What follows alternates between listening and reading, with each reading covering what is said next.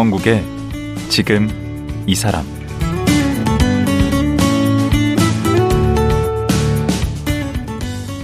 안녕하세요. 강원국입니다. 우리 국민들의 가장 큰 관심사 두 개를 꼽으라면 뭘까요? 아마도 경제와 교육일 겁니다. 그리고 이 둘은 동전의 양면처럼 서로 뗄 수 없는 관계입니다. 사실 조그만 땅덩어리의 자원 빈국인 우리나라가 단기간에 세계 10대 경제 대국이 될 수 있었던 바탕에는 뜨거운 교육열과 우수한 인적 자원이 있었습니다. 그런데요, 요즘 다들 교육이 위기라고 합니다. 땜질 처방으로 누더기가 된 교육제도. 여러 가지 문제가 있는데요. 오늘은 대한민국 교육 현실에 대해 정말 고민을 많이 하는 분을 모셨습니다. 학생들은 불행하고 부모들은 억울하다고 말하는 카이스트 기계공학과 이승섭 교수. 지금 만나보겠습니다.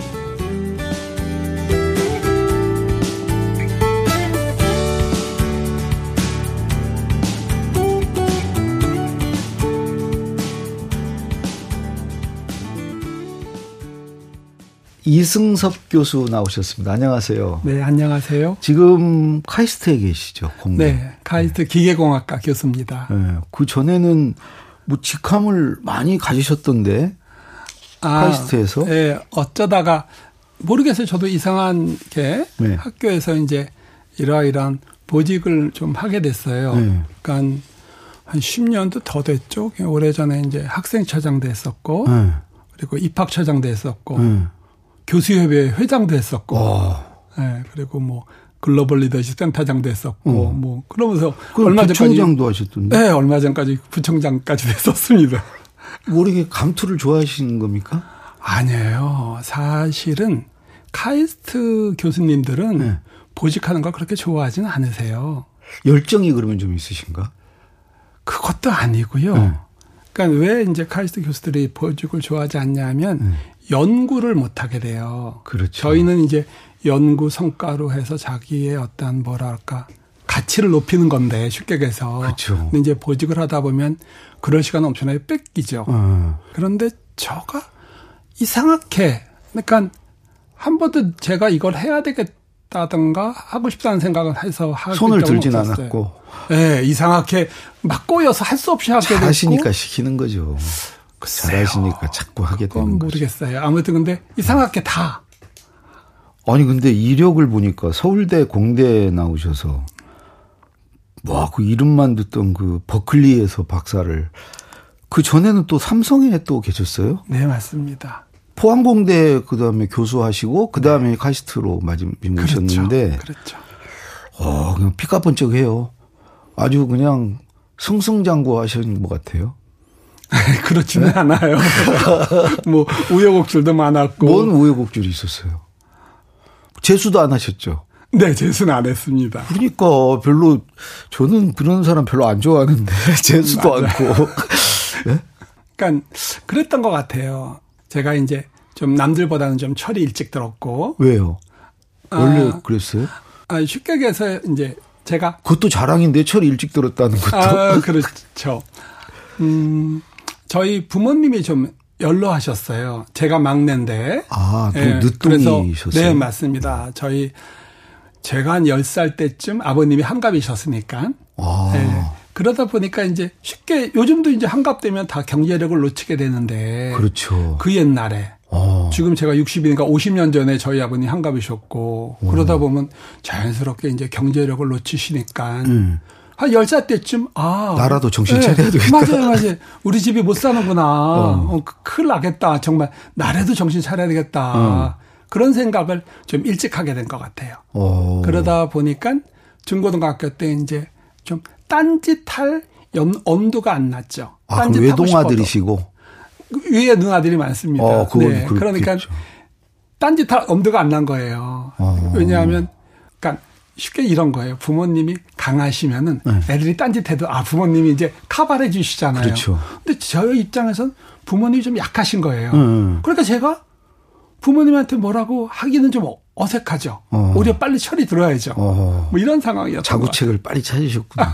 아니 그렇다면 대학 네. 졸업하시고 바로 취직을 하셔서 해야지 공부를 그렇게 계속 하실 생각을 하셨어요? 아, 네. 그러니까 제가 이제 대학을 들어갔는데 네. 막상 대학 들어가서는 남들과 같이 음. 공부 안 하고 뭐 놀았죠. 다 놀죠. 네, 놀았죠. 그리고는 약간 기죽으면서 대학 생활을 시작했던 것 같아요. 그러니까 고향이 어디? 전 서울, 이에요 서, 전 전주에서 올라와서 기가 죽긴 했는데 서울 사람이 왜 기가 죽죠? 맞아요. 아니요. 서울 사람들 똑같이 기가 죽어요. 그러니까 뭐 막상 그때 그 당시 이제 서울대 들어갔는데 저보다 다 똑똑한 것 같고 음. 애들도 더 잘, 잘난 것 같고 음. 그러다 보니까 이제 기가 죽고 공부도 안 하고 이런 상황이었죠. 음.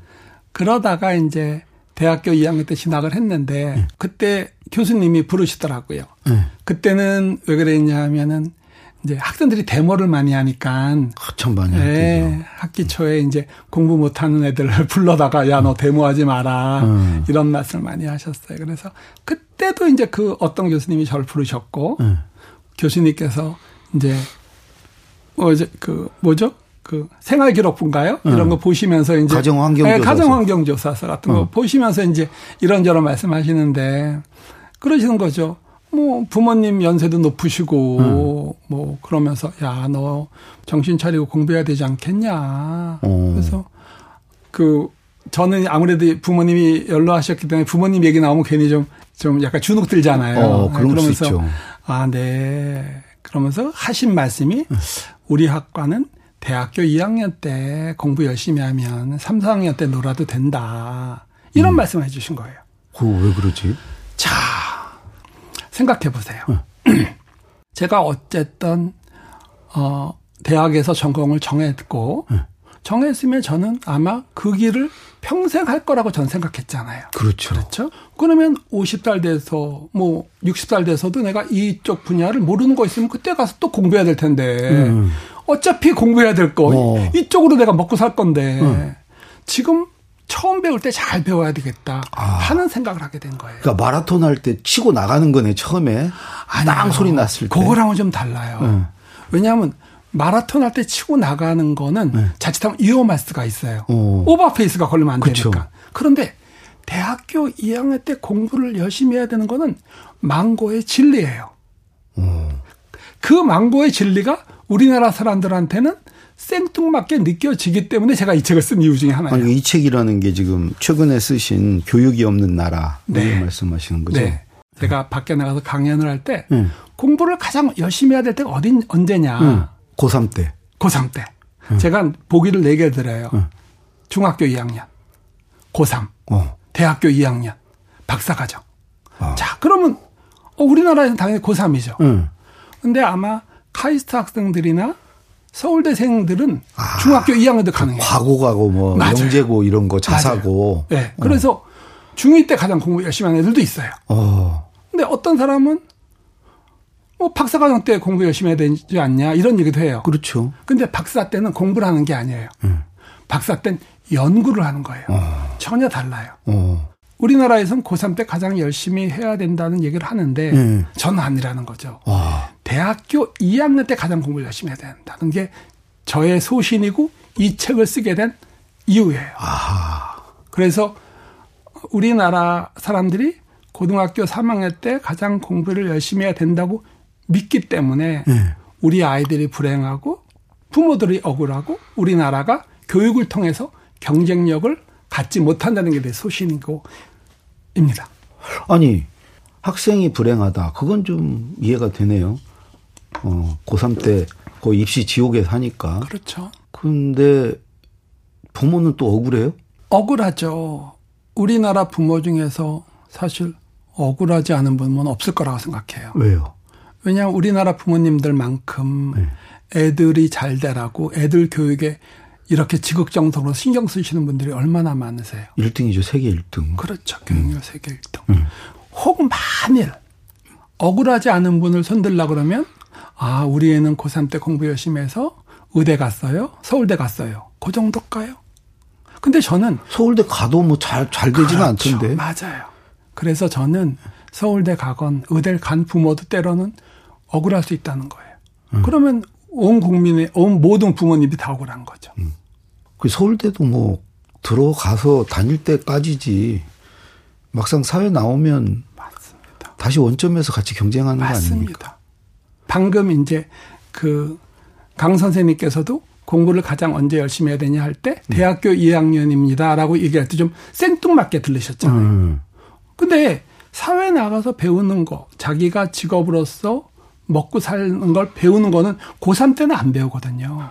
그렇죠. 고3 대학교 때 배우죠. 고3 때 배운 거는 별로 안 써먹던데 사회 맞습니다. 나와서. 그러니까 고3 때까지 배운 것들을 대학 가기 위해서 하는 것이군. 그러니까요.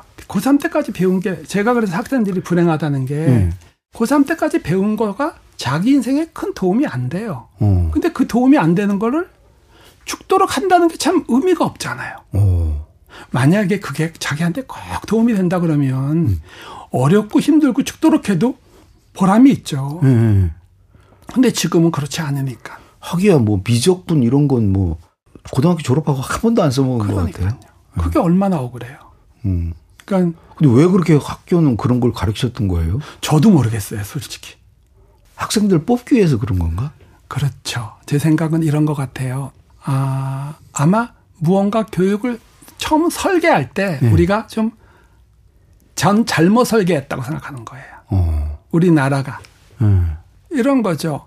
미적은 굉장히 중요합니다. 음. 미적이란 개념을 알고 그거를 실생활에 적용한다든가 하는 건 굉장히 중요한데 우리는 그거보다는 미적 문제를 시험에 내서 빨리 풀고 어려운 문제를 잘 푸는 애들 선발하는 목적, 변별력만 갖고 있죠. 음. 그러다 보니까 학생들이 이게 뭐지? 이 개념이 뭐지? 이게 뜻하는 바가 뭐지 하는 거는 알 필요 깊숙하게 생각하지 음, 않고 문제만 잘 풀면 네, 되지. 문제만 잘 풀면 돼요. 그것도 어려운 문제만 잘 풀면 네. 돼요. 근데 그 어려운 문제는 아무 소용이 없어요. 네. 그런데 그게 인생에서 우리 네. 인생에서 남보다 저 문제를 빨리 푸는 게 아무런 도움이 안 되는데 음. 그거를 중고등학교 3년, 6년 동안에 그것만 아주 집중적으로 배우는 아이들이 음. 뭐가 삶에서 남는 게 있고 행복하겠어요. 그리고 정작 공부해야 될 대학에 가서는 공부를 안고. 맞습니다. 애들은 이제 거기서 지치죠, 이제. 음. 왜냐하면 아시죠? 우리나라는 고등학교 3학년이 되면 다지기 교육에 들어갑니다. 실수하지 말아야 되고, 그렇죠? 음. 그러니까 어떻게 보면 약간 신경쇠약에 걸리는 것 같은 교육을 시키는 그렇죠, 거죠. 그렇죠. 계속 반복시키고. 그렇죠. 실수하면 안 되니까. 그럼 실수하면 안 되니까. 음. 그래서 이제 그렇게 해서 대학에 들어가면 학생들은 아무래도 대학에 들어가면 어, 이젠 다 됐구나. 큰 뭐라 그럴까. 산 하나를 넘었구나. 음. 그런 산 하나를 넘은 학생들이 쉴 수밖에 없죠. 음. 그러다 보면 대학교 2학년 때 공부 지금부터 열심히 해야 돼 하는 말이 좀 약간 생뚱맞게 들리는 게 현실이죠. 우리가. 우리 때는 대학 때 놀았던 사실인데 네. 요즘에도 그럽니까?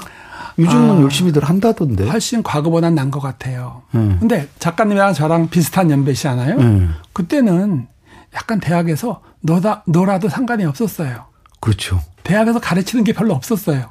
교수님도 놀고 네, 교수님들도 네, 솔직히 네. 물론 성부자적이신 늘 분이셨지만 음. 그 당시는 좀 설렁설렁 거렸죠. 그렇죠. 그러니까 공부 안 하나 하나 별 차이는 없었죠. 네. 네. 그 당시에 우리나라의 경쟁력은 인건비라든가 약간 낮은 단계의 경쟁력을 갖고 그 있었죠. 창의성 이런 별 창의성은 필요가 없었죠. 네. 그렇죠. 열심히만 일하고 네. 남들보다 빨리만 만들면 됐어요. 그건 고등학교 때 열심히 공부한 친구들이 잘하는 분야예요. 맞습니다. 정확히. 네. 정확히 맞습니다. 음. 그러다 보니까 과거에 저희 세대 때는 대학교 때 공부 안 해도 그냥 상관이 없었어요. 음. 그러니까 거의 모든 대학생들이 다 놀았죠. 그렇죠. 그러니까 어떤 일이 벌어졌냐면 음. 대학교 간판이 중요한 거예요. 왜냐하면 이, 이 사람들을 판가름할 수 있는 기준이 어. 대학교 입학 시험이 전국의 학생들을 대상으로 한 유일한 시험이 될 수밖에 없었으니까. 그러네. 그렇죠. 음. 그러니까 그 당시는 어머 제가 A 대학 나와서 B 대학 나왔어 하는 게 그 사람의 지적 수준을 판단할 수 있는 가장 좋은 잣대였죠. 그렇죠. 근데 지금 세상이 바뀌었단 말이에요. 지금 어떻게 바뀌었어요? 자, 세상이 바뀌었죠. 이제는 4차 산업혁명이라고 그러고 음. AI라고 그러고 음. 뭔가 세상이 막 바뀌어요. 음. 그리고 과거에 우리 작가님이나 제가 대학교 다닐 때는 지금부터 약 40년 전 네. 우리나라 국민 소득이 천불이 안 됐을 때예요. 네. 그렇죠. 전 세계적으로 굉장히 못 사는 나라 중에 하나예요. 그렇죠. 근데 지금은 국민 소득이 3만 5천 불이에요. 네. 전 세계에서 한 top 10? 네. 그렇죠. 뭐 10대 강국이란 얘기를 해요. 그렇죠. 그러면 우리나라가 할 수 있는 산업이 달라진 거예요. 아, 역할이 달라졌죠. 역할이 달라졌죠. 음. 그러니까 소위 선진국의 역할을 해야 되는데 음. 우리 교육은 과거 40년이 50년이나 지금이랑 변한 게 없단 말이에요. 음. 그러니까 지금 문제가 생기고 있는 거죠. 어. 그러니까 과거에는 음. 좀 학생들이 좀 힘들어도 열심히 하면 된다. 그리고 나서 그걸 통해서 취직이라든가 사회가 돌아가는데 아무 문제가 없는데 음. 지금은 그 방법으로는 사회가 안 돌아가니까. 아, 국가적으로도 문제가 국가적으로 문제죠. 어. 국가적으로 문제죠. 음. 그러니까 과거에는 자, 과거에도 미적은 안, 그, 뭐라 그럴까, 써먹질 못했어요. 음. 하지만 과거에는 이렇죠. 과거에 예를 들어서 우리 작가님께서 미적을 풀고 계시면 음. 그때도 대충, 못 풀었어요. 네, 그때는 부모님들이 대충 막 고등교육을 받으신 분들 많이 없으셨잖아요. 그렇죠. 그럼 부모님들 입장에서 어머 우리 애가 저렇게 신기한 것도 푸는구나 어. 대단하죠. 음. 애도 뿌듯하죠. 음. 근데 지금은 미적 풀면 부모님도 다 풀어요. 어. 다 알아요. 그렇죠? 예? 그래요? 어. 음. 아니죠. 그러니까 지금 못, 물론 못 풀죠. 근데 미적이 뭔지는 아시잖아요. 네. 그러니까 야 나도 옛날에 이거 풀어봤어 이런 얘기를 하시잖아요. 네. 그렇죠? 그러면 여기서 애, 가 이걸 풀었을 때 음. 과거랑 달리 뭐 특별하게 나아진 것도 없어요. 어. 근데 어차피 사회에서 계속 안 써요. 어. 그렇죠? 근데 사회는 다른 걸 계속 요구하는 거예요. 어. 그렇죠? 어. 근데 그 요구하는 거는 우리는 지금 준비를 안 하고 있고 과거식으로만 계속 위적 풀고 어려운 문제 풀고 있는 거죠. 아, 그렇죠? 그, 그런 정도 심각해요? 저는 굉장히 심각하다고 생각하는데요. 생각해 보세요. 사교육비가 얼마인가? 끔찍하죠. 우리나라 가 요즘 가장 큰 위기가 이제 인구 절벽이라고 그러고 젊은 분들이 이제 애를 안 낳는다 그러는데 음. 그왜 그렇겠어요? 애, 애 낳고 키우기가 겁나는 거잖아요. 음. 왜 겁나겠어요? 음. 오, 예를 들어서 애 낳고 키우는 게 즐겁지가 않고. 음. 그렇죠? 음. 또 그 사교육비 같은 걸 감당 안 하려니까 건 힘들고. 또 입시 지옥. 입시 지옥 같은 건 있고. 이건 어. 어떻게 하겠어요? 아유, 그러니까 야, 나는 안 날란다. 이런 거 아닐까요? 음, 그것도 있을 거예요. 예. 네. 아니 근데 교수님은 지금 공대 교수신데 네. 왜 교육 문제에 관심이 많으세요? 글쎄요. 그러니까 그 계기가 뭐 좀 있을 거 아니에요? 여기에 관심 갖게 된. 물론 교수 음. 하시면서 또 옛날에 또 학생으로서 또 겪어도 보셨고 또 학부모로서 또 뭐 느낀 점도 있으시겠지만 그래도 이것에 이렇게 책까지 낼 정도로 관심을 갖게 된 계기가 있었을 것 같은데. 특별한 계기는 없었던 것 같아요. 네. 그런데 그 작가님이나 저나 이제 쭉 지금까지 비슷한 음. 세상을 살아온 것 같아서요. 음. 살아오면서 애도 키워보고. 네. 근데 제가 조금 이제 작가님과 좀 차이가 있는 거는 대학 교수 입장에서 학생들을 보, 보게 되는 경험도 어, 있었고요. 그것도 있고 이제 버클리 같은 데를 저는 안 가봤기 때문에 그것도 차이가 있겠죠. 네. 그리고 또 이제 대학교에서 이제 보직을 하면서 또 음. 다른 각도에서 볼 수가 있었고 음, 입학 처장도 하시고. 네. 특히 이제 입학 처장을 했으니까 남들한테 이제 이런 얘기를 할 수가 있죠. 아, 내가 뽑아보셨죠. 입시 전문가야. 어. 응. 난 객관적으로 그러니까 남들도 저를 그렇게 보겠죠. 음. 아, 저 사람은 입학처장 됐으니까 좀 입시에 대해서 음. 사실 맞 맞아요. 입학 처정을 하다 보면 이제 고등학교 선생님들도 많이 만나보고 입시 제도에 대해서 고민을 하다 보니까 음. 입시에 대해서 조금 더 관심을 갖게 되죠. 음. 그런 것들이 좀 쌓였던 것 같아요. 음. 쌓였는데 저희가 이 책을 쓰겠다고 마음 먹은 거는 입학 처하기 전이에요. 한 10년도 더 됐어요. 아, 오래된 얘기예요? 네, 오래전서부터 괜시리 제가 왜 그렇게 불만이었어요? 저도 모르겠어요. 저도 모르겠는데 음. 괜시리 아, 우리나라 교육이 이러면 안 되는데 더 좋은 방법이 있을 텐데 막연히 그런 생각을 하면서 어. 했어요. 아니, 우리나라 이 지금 교육의 어떤 제도에 어찌 보면 최대 수혜자 아니세요? 맞죠. 그런데 그게 다 누려놓고 뭐가 그렇게 불만이시? 아, 그러니까 제가 더 얘기할 수 있을 것 같아요. 어. 제가 어쩌면 이 제도의 최대 수혜자 중에 한 사람인데 네. 그런 최대 수혜자임에도 불구하고 이 제도는 옳지 않다고 느끼니까. 어. 그러면은 다른 분들은 더 하시겠죠. 음. 또이 제도에 대해서 옳지 않다고 떠들 수 있는 어떤 당위성이 저한테 더 강하지 않을까요? 그렇죠. 오히려 수혜자니까. 네. 그렇죠. 제가 예를 들어서 책무가 있으시지. 네, 뭐 미적분 문제 어려운 문제 풀지 않아도 돼요. 라고 얘기하면 어 저는 미적분 문제 어려운 문제 잘 풀어봤었거든요. 음. 근데 막상 지금 세월이 지나고 나니까 그게 별로 중요하지 않, 않았구나. 음. 그 시간에 아이들한테 다른 걸 가르치고 음. 다른 걸 했었으면 더 좋았겠구나. 음. 그런 생각을 많이 하게 된 거죠. 근데 그 교육 이 전문 분야 전공도 아니신데 이런 교육 문제를 자꾸 얘기하면 주변에서 뭐라고 하지 않아요? 아, 네, 맞아요. 그러니까 전문가도 아니면서 음. 어, 이런 얘기를 하다 보면 요즘은 이제 막 악플도 달리고 악플, 그렇죠. 아니면 뒷담화도 있고 음. 야 당신이 공대 교수가 어떻게 감히 이런 얘기를 하냐 음. 그런 생각도 있고 근데 저는 이제 그런 거에 대해서는 그래 혹시 뭐 악플이라든가 나중에 이제 다른 얘기가 있어도 괜찮다는 생각은 했어요. 음. 근데 이제 제가 조심스러운 거는 아 내가 뭘 모르고 하는 건 아닌가. 사실 제가 음. 아. 교육 전문가는 아니잖아요. 음. 교육 전문가가 아닌데 교육 제도에 대해서 뭔가를 제가 언, 그 언급을 할 때, 아, 내가 몰라서 내가 이러고 있는 건 아닌가 하는 음. 생각을 하긴 했어요, 사실. 아. 그걸 가장 큰 걱정이었는데, 음. 그럼에도 불구하고, 그러니까 우리나라 모든 국민들이 알고 있잖아요. 우리나라 교육에 문제가 있다는 걸. 알죠. 알죠. 다 그러면 하죠. 네. 누군가는 떠들어야 되잖아요. 음. 그게 맞건 틀리건. 음. 그러면 이제 누군가 떠들어야 될 때 저라는 사람이 그 중에 한 사람이어도 괜찮겠다는 생각을 하게 된 거예요. 음. 그래. 그래, 나, 나 떠들어도 되지. 응? 그리고 떠들자 내가. 하는 생각을 좀 했던 것 같아요. 그럼 떠들기 전에 네. 그 아까 입학처장 하실 때 네. 그걸 실제로 뭔가 해볼 수 있는 기회가 있었던 거 아니에요? 그렇죠. 그때 뭔가 변화를 시도하신 게 있으신가요? 그렇죠. 나름은 해봤죠. 네. 근데 이제 어떤 것들을 해보셨어요? 네.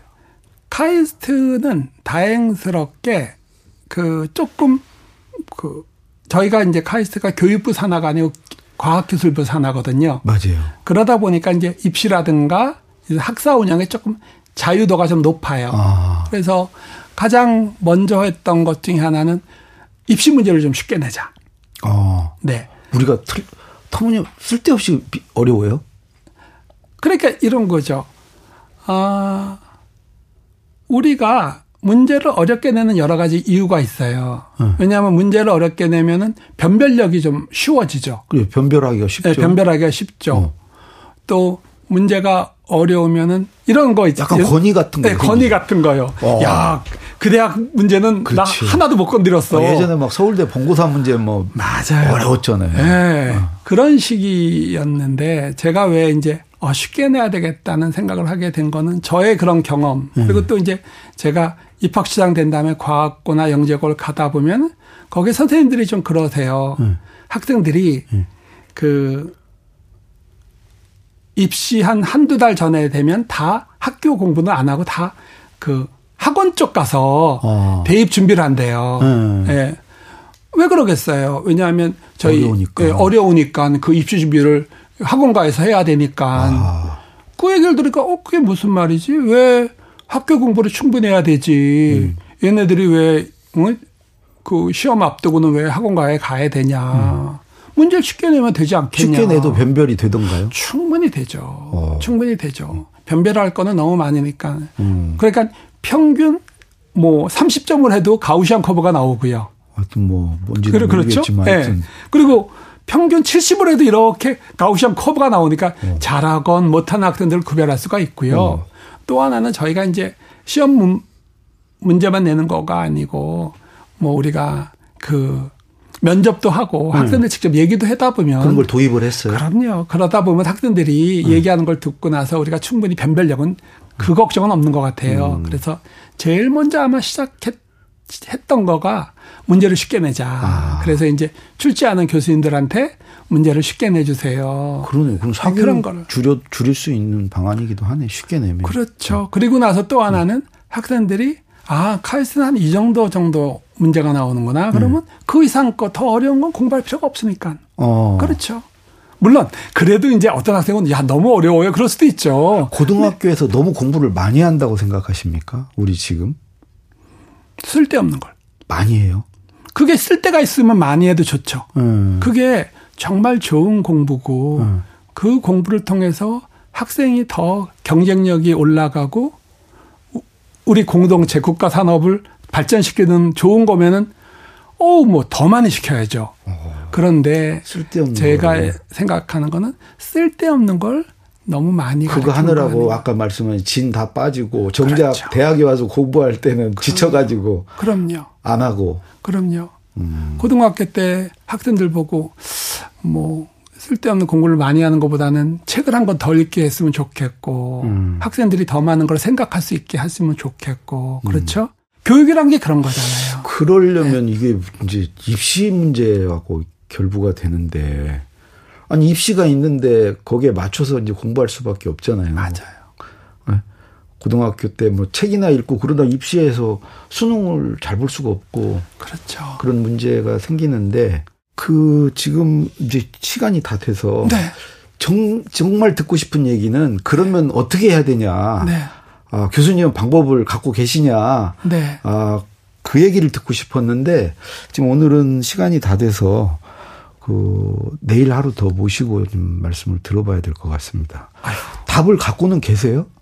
갖고 있다고 생각합니다. 아, 뭐 그러니까 이렇게 책도 내셨겠죠. 교육이 네. 없는 나라. 그럼 교육이 있는 나라로 만들 이렇게 보관이 있으신 거죠. 그렇습니다. 예. 그러면 내일 하루 더 모시고 말씀 듣도록 하겠습니다. 예, 네. 오늘 말씀 고맙습니다. 아유, 감사합니다. 예. 교육이 살아있는 나라를 꿈꾸는 카이스트 기계공학과 이승섭 교수였습니다.